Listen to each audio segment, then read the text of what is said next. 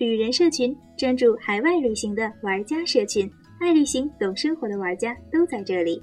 每周二、每周六晚九点半准时与你见面，让我们来一场激情约会。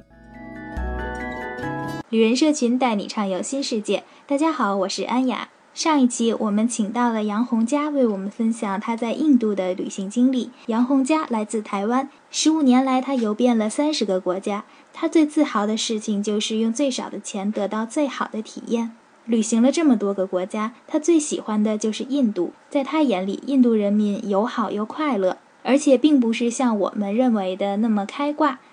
这期呢，我们依然请到了杨红佳，为我们分享印度的一些不可思议的事儿。再跟我们聊聊一些很实用的，比如说自身的安全啊，还有钱币的兑换等等。当时有听过，也让我觉得挺不可思议的一个文化传统吧，相当于就印度人特别不守时。比如说约定还，那你明天到我们家吃饭啊？然后呢，那个人说好呀好呀，我肯定会来。但第二天两个人都当没事似的，因为说的人也知道他就这么一说，答应的人也知道他就这么一答应，然后完全不守时。然后这个事儿是是真的是有吗？你完全对了。说对了，真的就是大家都说个笑话是吗？是印度人，他不把话当做真正的承诺，大家都是说说而已。所以说没有说真的是你约了以后一个人，然后你就可以很相信，觉得他那天隔天的那个时间一定会出现，这是不可能的。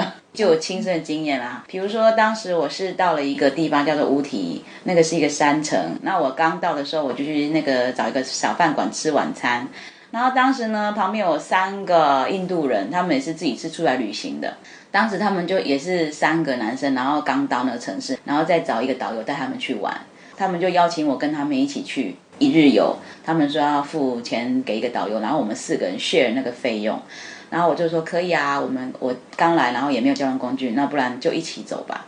那后来我们就约隔天的早上十点，我说明天早上十点再再待在这个餐厅见面。结果呢，隔天早上十点我就到了，结果他们没有一个人来，然后呢，等到等等等等等到十点半接的的时候，后来我才发现，我昨天晚上就这么轻易的跟他们约今天早上十点在这个餐厅等，完全没有留他们任何人的手机号码，就决定算了，我今天我自己去玩吧。之后我又饿了，然后又回到我昨天我今天早上等的那个餐厅去吃饭，当时是下午两三点，结果没想到他们就来了。那那三个人居然在两两点多的时候出现，然后当时呢，我非常的生气，我就说你们今天早上为什么没来呢？我说你忘记你昨天跟我约十点吗？他说有啊，我们十点五十分来了，你们约十点，然后你们五十分来。所以这就是我自己的体验，常常发生。那我想知道，印度人他们真的就是两方想约定一件事、一个时间的时候，他们会怎样？是立字据吗？还是没有没有没有？其实印度人哦，他们是时间到了之后再打电话约，也就是说他们是立即约的。那他们这个生活感觉计划性果然不太强哈，非常不强，就是很随便。比如说他们比较常约定的方式就是，哎，我现在在哪里，你过来吧，然后那个人就过来了。哇，这种约法，他们都没平时没有自己的事情、自己的安排吗？没有。那说到印度的一个特别传统的运动啊，就是特别有名瑜伽。对，印度有很多的瑜伽大师，他们做的那个动作啊，我感觉都不符合人体的生理结构，就脚都到另一边去了。这种呃，这个瑜伽呀，就感觉好像印度人就是都会似的。因为我以前看过一个报道，就是好像印度的学校里面都会开设瑜伽课，然后小孩子从小就练瑜伽，练到长大，个个都是瑜伽大师那种感觉。那在印度现在就真的是全民练瑜伽嘛？每个人都是瑜伽高手吗？绝对不是，基本上我遇到的印度人十个有九个都不会瑜伽，还有印度的小孩子，有的都胖嘟嘟的，根本从来就没有运动，不要说瑜伽了。所以印度他们自己本身呢是非常非常不流行瑜伽的，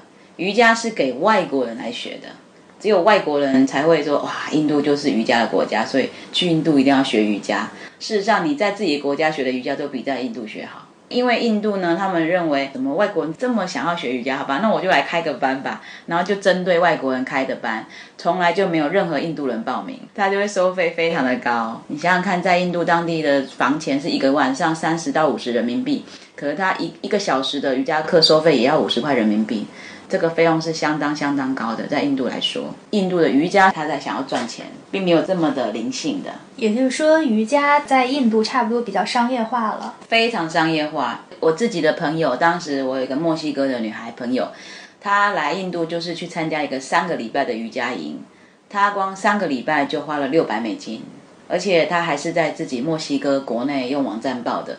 你要知道，在印度每一个瑜伽道场都有自己的国际网站，所以他们是可以在线上付款汇款，然后也可以在自己的国家报名的。所以这有多商业化呢？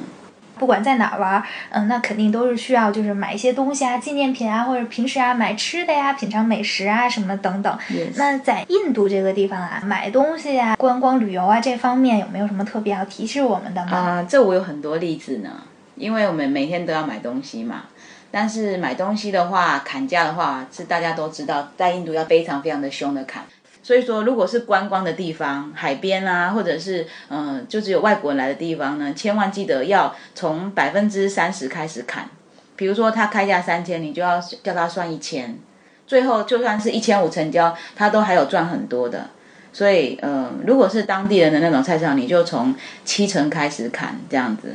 像我，我跟我妈妈当时在那个印度的一个城堡里面，她看中了一个帽子，她开价五十块人民币，最后我妈就突然说算五块钱人民币，我就说妈不用问，他不可能会卖的。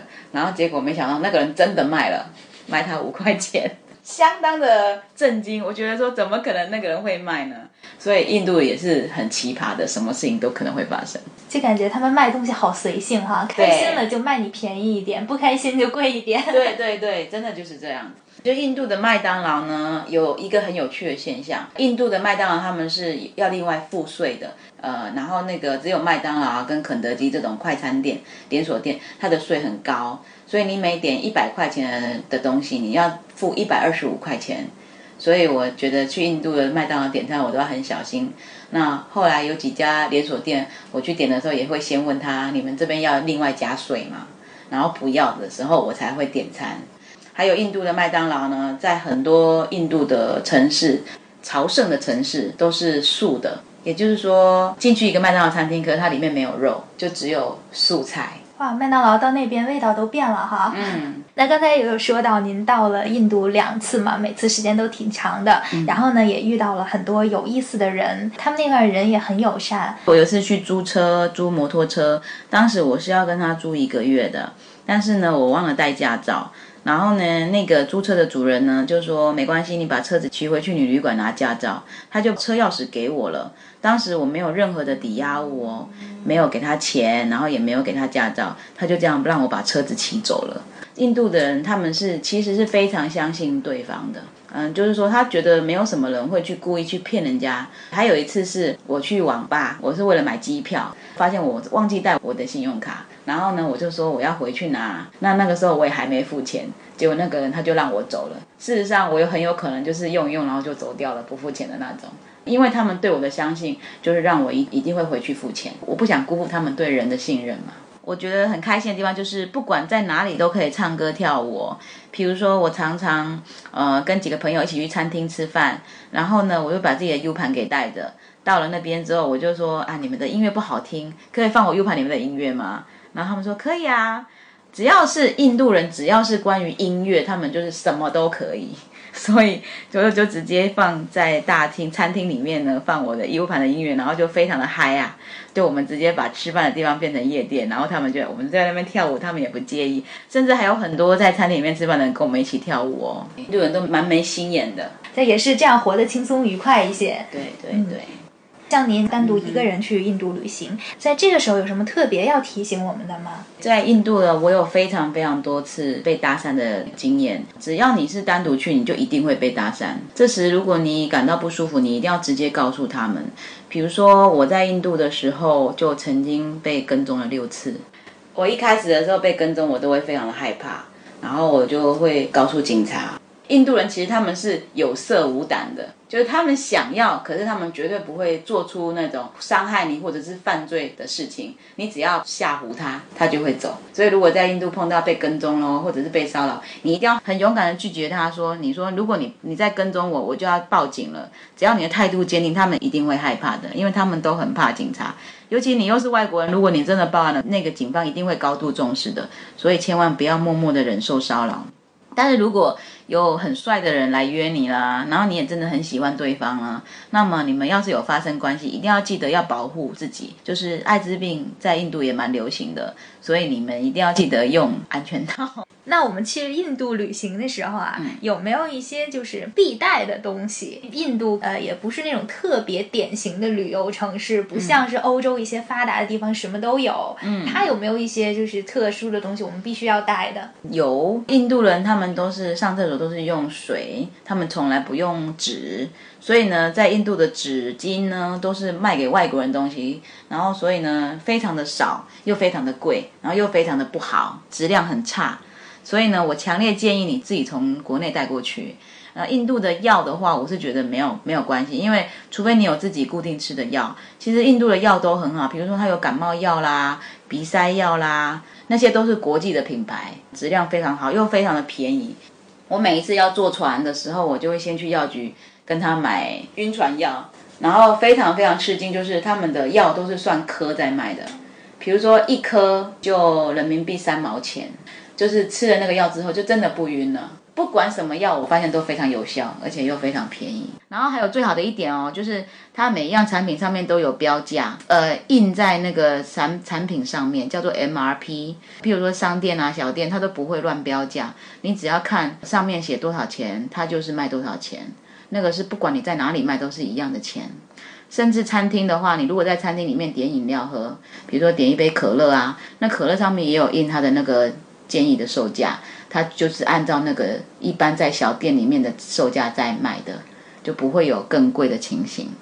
平均一天呢，花人民币一百块已经可以吃好住好，然后也包含交通了。然后大家可以依照自己停留的天数来计算每呃每个人的整个印度行程需要多少费用哦。那看来在印度旅行还是比较经济实惠的。那刚刚说到都是印度比较开心的一些经历，那在印度时候有没有遇到一些比较惨痛的经历呢？有啊，这个很多啊。比如说我有一次换钱的时候呢，就被偷钱了。骗子的英文叫 cheater，虽然印度人也是会有 cheater，但是他最讨厌别人叫他 cheater，所以呢。如果你们在吵架的话呢，你你叫他 cheater 的话，他一定会更加生气。所以说，呃，尽量避免用这个词。cheater 这个字，他们是最大的忌讳。果然还是一个挺矛盾的民族哈。说到那个，呃，钱方面的这些事，那在印度当地的话，使用 ATM 机啊、银联卡呀这种情况，它是不是普遍呢？非常的不普遍，基本上印度可以说是不能使用银银联卡的。那唯一的例外就是印度当地有可能就只有三个四个汇丰银行，只有大一大城市，比如说孟买或德里这样子的城市，汇丰银行才有设点，那在那边才能用银联卡取钱。那个只要是印度当地的银行都不能使用银联卡。看来去印度的话，还是要提前来换好自己这个货币，会比较方便一些哈。那在印度，我们出行的话是乘坐什么样的交通工具会比较方便？它具体的一个收费啊是怎样的呢？哦，在印度的话，最方便的交通工具就是火车。然后跟大家印象不一样的，就是以为火车就是很很吵、很杂、很可怕的地方。事实上，在印度坐空调卧铺的话是非常享受，而且价格非常的便宜。比如说，坐一个晚上从德里到孟买这样子的火车。可能只要人民币九十块钱，而且还是坐空调的，那你就只要睡一个晚上就到了。而且火车站呢有很多长途旅行的人，然后他们呢都是大包小包的带，然后他们也都是非常守秩序。但你还可以在火车站里面睡觉、洗澡，然后它也有洗澡跟住宿的设备，都非常非常便宜。比如说洗次澡只要人民币五毛钱哦。哇，那感觉像我大学时候哈，儿子洗一次澡几毛钱，不到一块钱。对，在印度旅行，记得一定要坐火车。印度火车是非常非常的舒服。那也是建议说可以买空调的三个卧铺的，那那个是最好的，也是最便宜的。然后可以建议大家一定用一个网站来订火车票，就是直接在国内就可以订了，叫做 triple w dot clear trip dot com。Clear Trip 就是 C L E A R T R I P，这个网站可以直接订印度的火车票，然后价钱非常的便宜，那在线上支付就可以了，就直接可以打印出火车票，就可以直接在印度当地坐火车了。大部分的印度人穿的很好的，他们会帮自己的小孩打扮的很漂亮，然后呢，自己本身也是非常时尚的。那最后给我们说一说，去印度旅行的话，什么季节是比较合适的呢？哦，印度一定要干季的时候去。印度分成干季跟雨季，干季的时间大概是每年的十月份到次年的三四月，在这个五个月之内去的话呢，是非常的舒服，因为它是大陆型季风气候，然后这个时候呢就会很凉爽，也比较不下雨。那如果你是三月底到九月底的话，去印度的话，通常是非常非常的热的。而且呢，他们每天都会下暴雨。但是我指的是德里以下的印度。如果是德里以以北的印度呢，主要是进入喜马拉雅山区了。所以在那边的话，你又只能七八月的时候去，因为不是夏天去的话又太冷了。所以印度的话要注意，就是干季是舒适凉爽的，那雨季呢是湿热难耐。那如果说每年的十月到次年的二月去的话呢，这时候旅游的人很多，车啊、船啊，或者是房间都会比较贵，但是很值得。那三月到九月是天天好雨，那这种天气完全会破坏旅游的性质的。我觉得印度跟我以前想象的的确不太一样，我很想去当地看一看真实的印度。其实，在旅行中最大的快乐就是能结交到一些志同道合的小伙伴。我也十分羡慕杨红佳也能在印度遇到这样多可爱的人，陪着他一起旅行，成为一辈子的朋友。也希望杨红佳以后的旅行生活越来越顺利，可以带着他更多的旅行经验做客旅人社群电台。如果你有任何问题，直接留言给我们就可以了。今天的节目就到这里了，我们下期见，拜拜，拜拜，谢谢大家。七月十二日周日晚八点，旅人社群为你请来了一位身兼数职的旅行家林伟玉。他不仅旅行经验丰富，同时也是自由撰稿人、职业摄影师。九零后的他出生于广东省的一座很偏僻的小海岛盐洲岛。在他的旅行生活中，印象最深的目的地就是藏北高原和羌塘无人区。他说：“羌塘无人区给他的感觉只有震撼才能形容。”在平均海拔五千米以上的地方，他拍摄了一幅幅绝美的照片。七月十二日晚八点，林伟玉将用微信线上文字加图片加语音的方式，为你详细解答藏北高原和羌塘无人区的旅行经历和注意事项，还有他拍摄的美景照片。你可以直接给旅人社群电台留言报名，也可以搜索微信公共号“旅人社群”加关注留言报名。七月十二日周日晚八点，相约旅人社群微信线上分享会，一起和高海拔的美景来场约会吧。